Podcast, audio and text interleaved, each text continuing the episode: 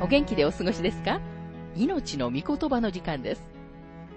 この番組は世界ひゃくじゅっかこくごに翻訳され、せんきゅうひゃくろくじゅうななねんからよんじゅうねん以上にわたって愛され続けている ジェイ Vernon McGee 神学博士によるラジオ番組スルーザバイブルをもとに日本語訳されたものです。旧新約聖書ろくじゅうろっかんの学びからヘブル人への手紙の学びを続けてお送りしております。今日の聖書の箇所はヘブル人への手紙じゅういっしょうじゅうきゅうせつからにじゅうろくせつです。お話はラジオ牧師福田博之さんです。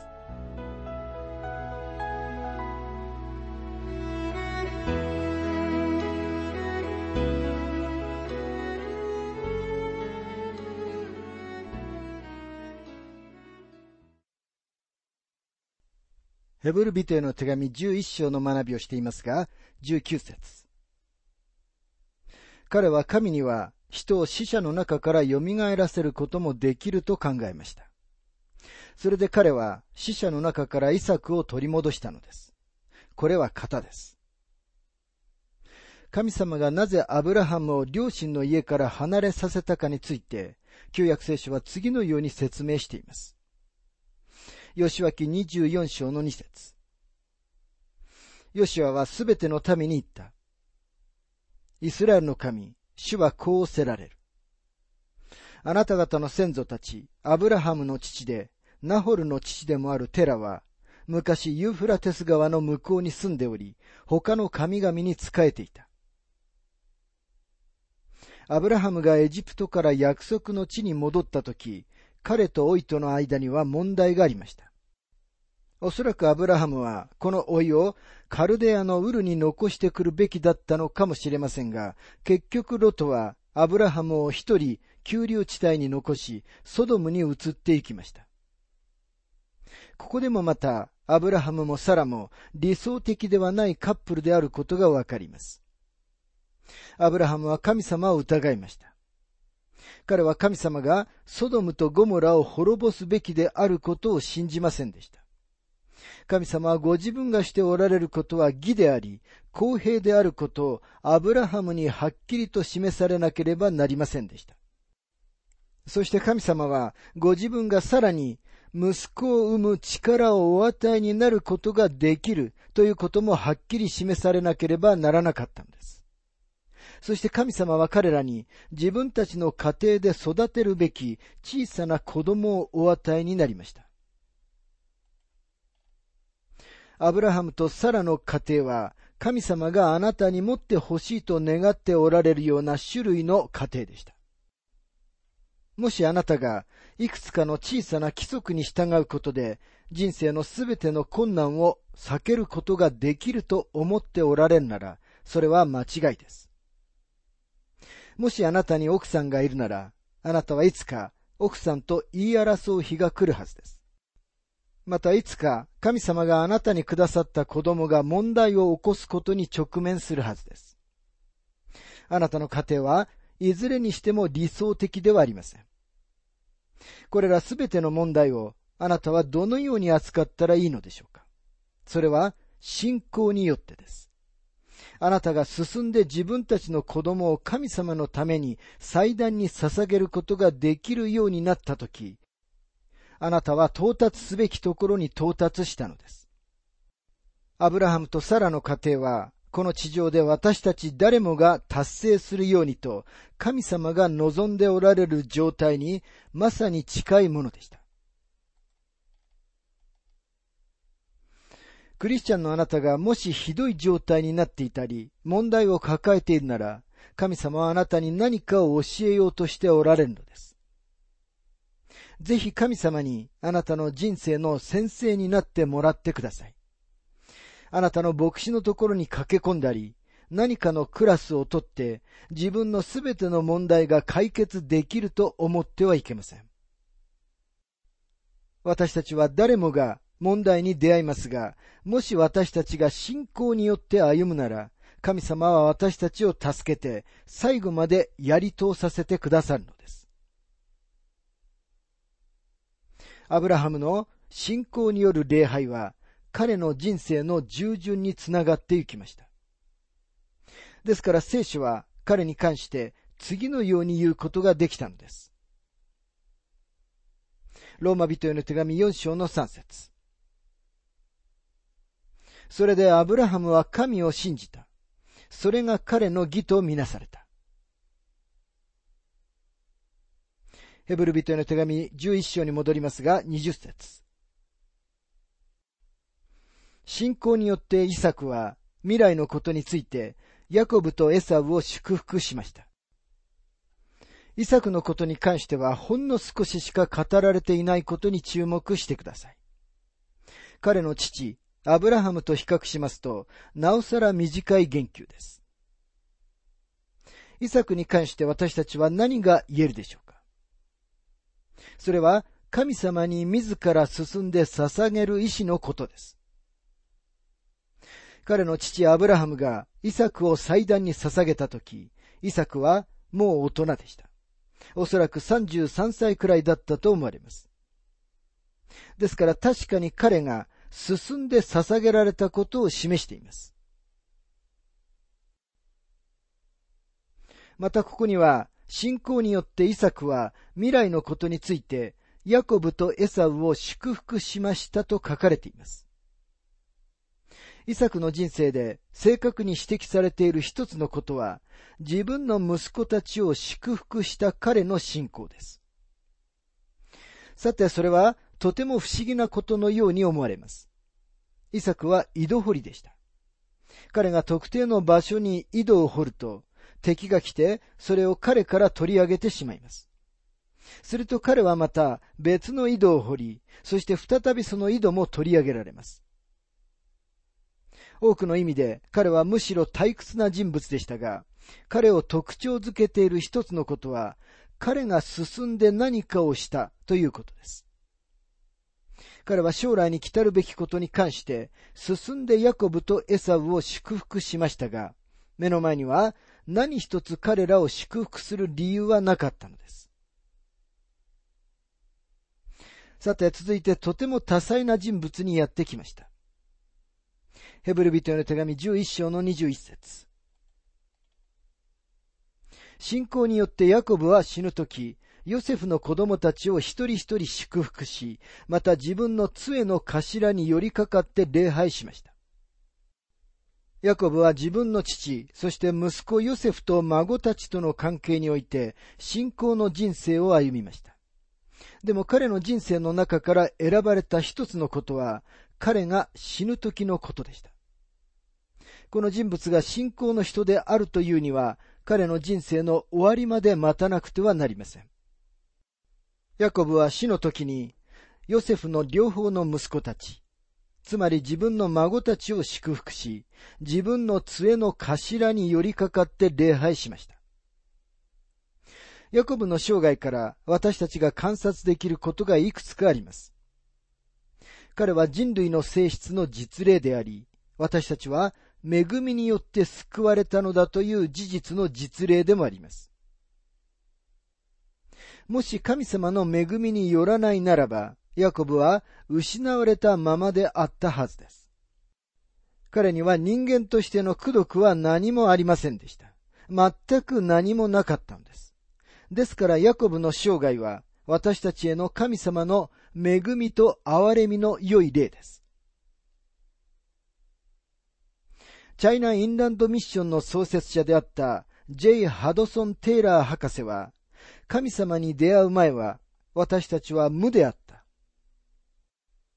そして神様は無から何かをすることのできる唯一のお方である、という事実を強調する仕方を知っていました。彼は一人の自信に満ちた若い宣教師の話をしました。この宣教師は彼の奥さんと一緒に宣教地に到着したのです。ついにある日、この若者はテイラー博士のところに来て、自分は無であると考えるのは難しいと言いました。そこでテイラー博士は次のように言いました。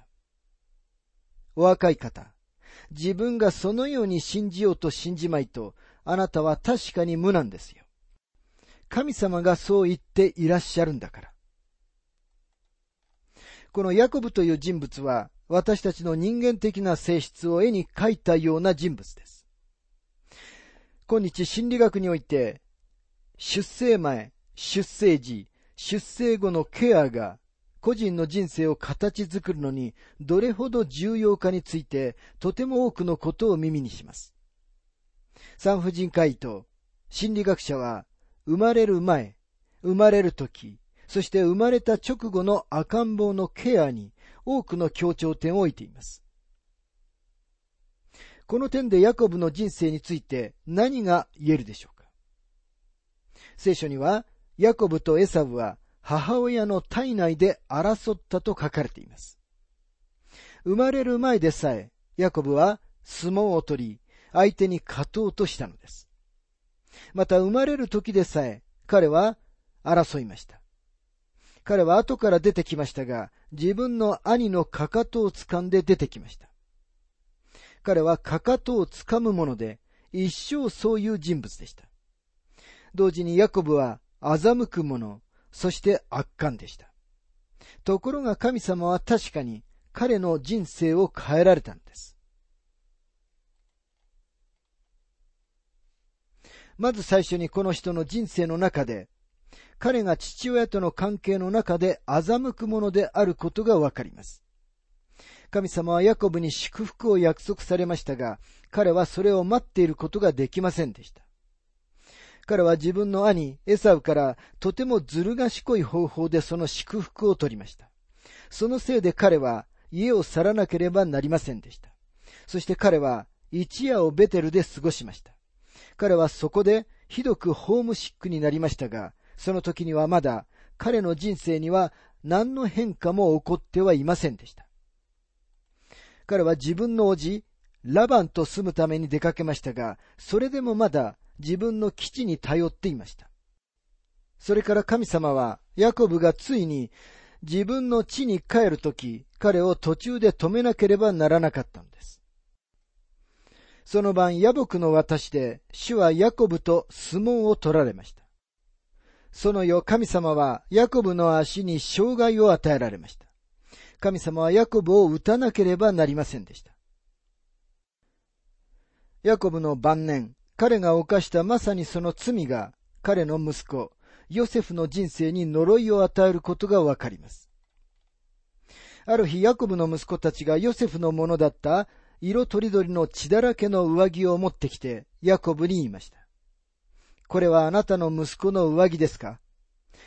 見分けがつきますか？そしてヤコブは嘆き悲しみ始めました。彼が騙したのと同じように、彼も自分の息子たちにヨセフが殺されたと思い込むように騙されました。これは父親の罪が子供たちに報復するということの確かな実例です。ところがヤコブの人生の終わりに、ヘブル人への手紙の著者は、自分の孫たち、エフライムとマナセとの関係におけるヤコブの信仰を私たちに示します。信仰によってヤコブは死ぬ時と書かれています。彼は死の床についていますが、これが彼の人生の中で初めて信仰によってヤコブはということのできることなのです。彼はヨセフの子供たちを一人一人祝福し、礼拝したのです。初めて彼の人生に従順が示されたのです。彼が自分の杖の頭に寄りかかって礼拝したことはいつでも興味深いと思ってきました。それは一体どんな杖だったのでしょうか。彼の足が不自由で歩くためには杖を持っていたことを思い出してください。死が来た時でさえも、この人はただ横たわって死にたいとは思わなかったのです。ヤコブの人生には何の祝福もありませんでした。彼の人生は罪と欺きとごまかしと不正直の人生でした。罪からはどんな祝福も出てくることはありません。あなたにとって重要なことは、神様はどんな人生でもまっすぐにすることがおできになるということを理解することです。混乱と欺きがあるところに、もし主イエス・キリストに根ざした信仰があるなら、私たちは主を捕まえることができるのです。しかし、ヤコブの場合、彼の人生の中に信仰が働いていましたが、それを見るためには、彼の人生の終わりに来なければなりませんでした。ヘブル人への手紙じゅういっ章のにじゅうに節。信仰によってヨセフは臨終の時、イスラエルの子孫の脱出を語り、自分の骨について指図しました。ヘブル人への手紙の著者と神様の聖霊は、信仰を説明することのできるヨセフの生涯の多くの出来事を正しく選ぶことができたはずだと思います。私たちはヨセフがエジプトで牢に入れられた時のことを引用することもできます。その時あなたは、これでヨセフはおしまいだと思ったかもしれません。そして私たちの多くは、そのような時には不平不満を漏らします。でも、その出来事はここに記録されてはいません。一方、ヨセフの生涯における信仰の実例があまりにもたくさんあります。彼は父ヤコブとはなんと対照的な人物だったでしょうか。彼の生涯には何の欠点も傷もありませんでした。この箇所について、マギー博士は続けて次のように述べています。旧約聖書の中には、おそらくヨセフほどに主イエス・キリストに近い方はないと思います。でも彼は聖書の中では一度も型として語られてはいません。しかし二人の間の類似点は著しいものです。ヨセフは主イエスと同じように最も愛された息子でした。ヨセフは色とりどりの上着を持っていました。その上着は彼を兄弟たちとは別格にするものであり、彼らの上に主権を与えるものでした。彼は幻を見、彼の兄弟たちはヨセフを夢見るものと考えました。主イエスもまたメッセージを持って来られましたが、人々は主を夢見るものだと思いました。ヨセフは父に従いました。そして主イエスは、ご自分は父なる方の御心を行うために来たと言われました。ヨセフの兄弟たちは彼を憎みました。主イエスについては次のように言われています。ヨハネいっ章のじゅういち節。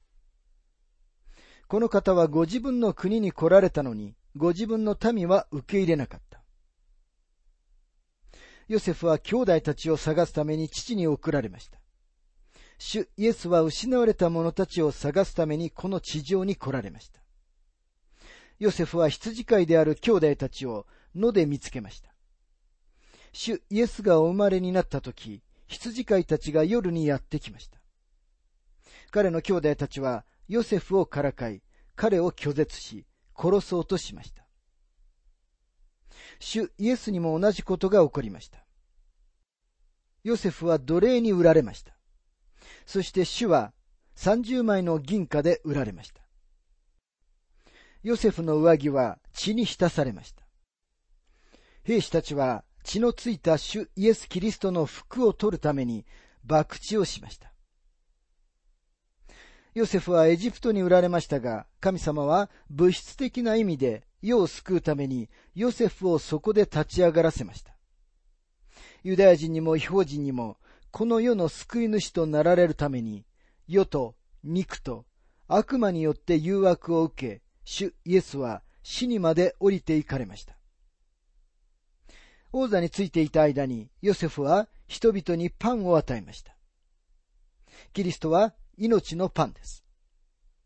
エジプトにいた間に、ヨセフは異邦人の花嫁をもらいました。主イエスはこの世からご自分の皆のために人々を呼び出しておられます。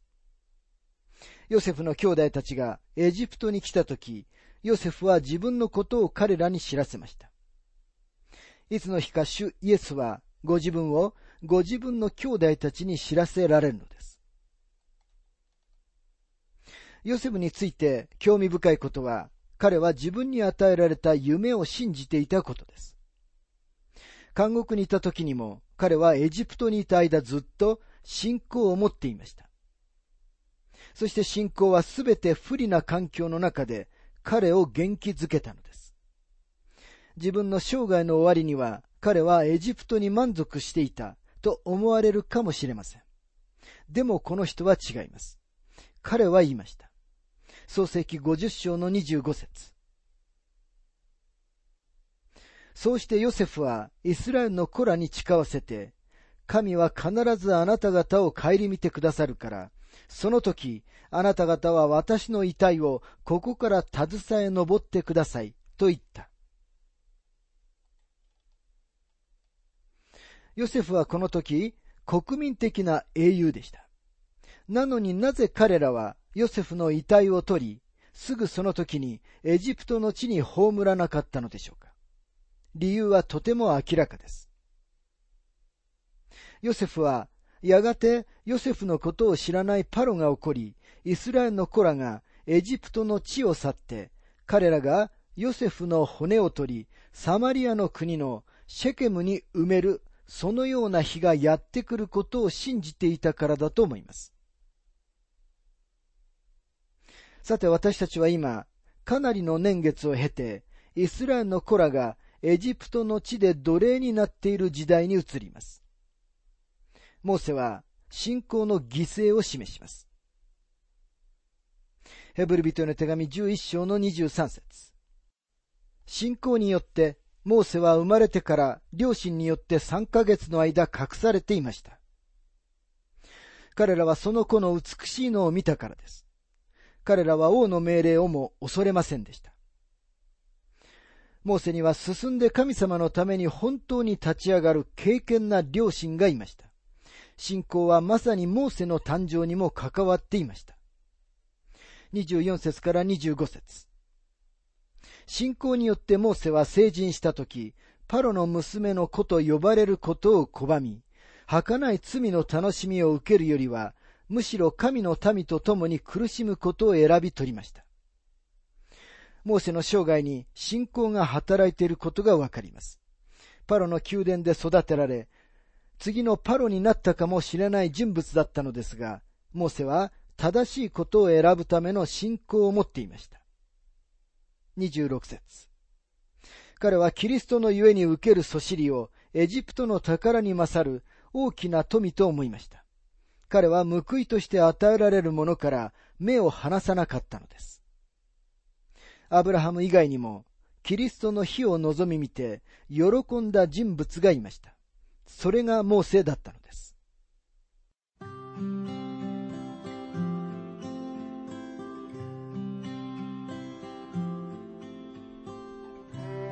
命の御言葉、お楽しみいただけましたでしょうか。今回はイサク、ヤコブ、ヨセフの信仰というテーマで、ヘブル人への手紙じゅういち章じゅうきゅう節からにじゅうろく節をお届けしました。お話はラジオ牧師福田博之さんでした。なお番組ではあなたからのご意見、ご感想、また聖書に関するご質問をお待ちしております。お便りの宛先は郵便番号 ごーきゅうにのはちさんよんご 大阪府堺市浜寺昭和町 よんのよんろくに 浜寺聖書協会命の御言葉の係。メールアドレスは全部小文字で ティーティービー ドット エイチビーシー アット ジーメール ドット コム または浜寺 at 浜寺バイブル .jpハマデラバイブル ドット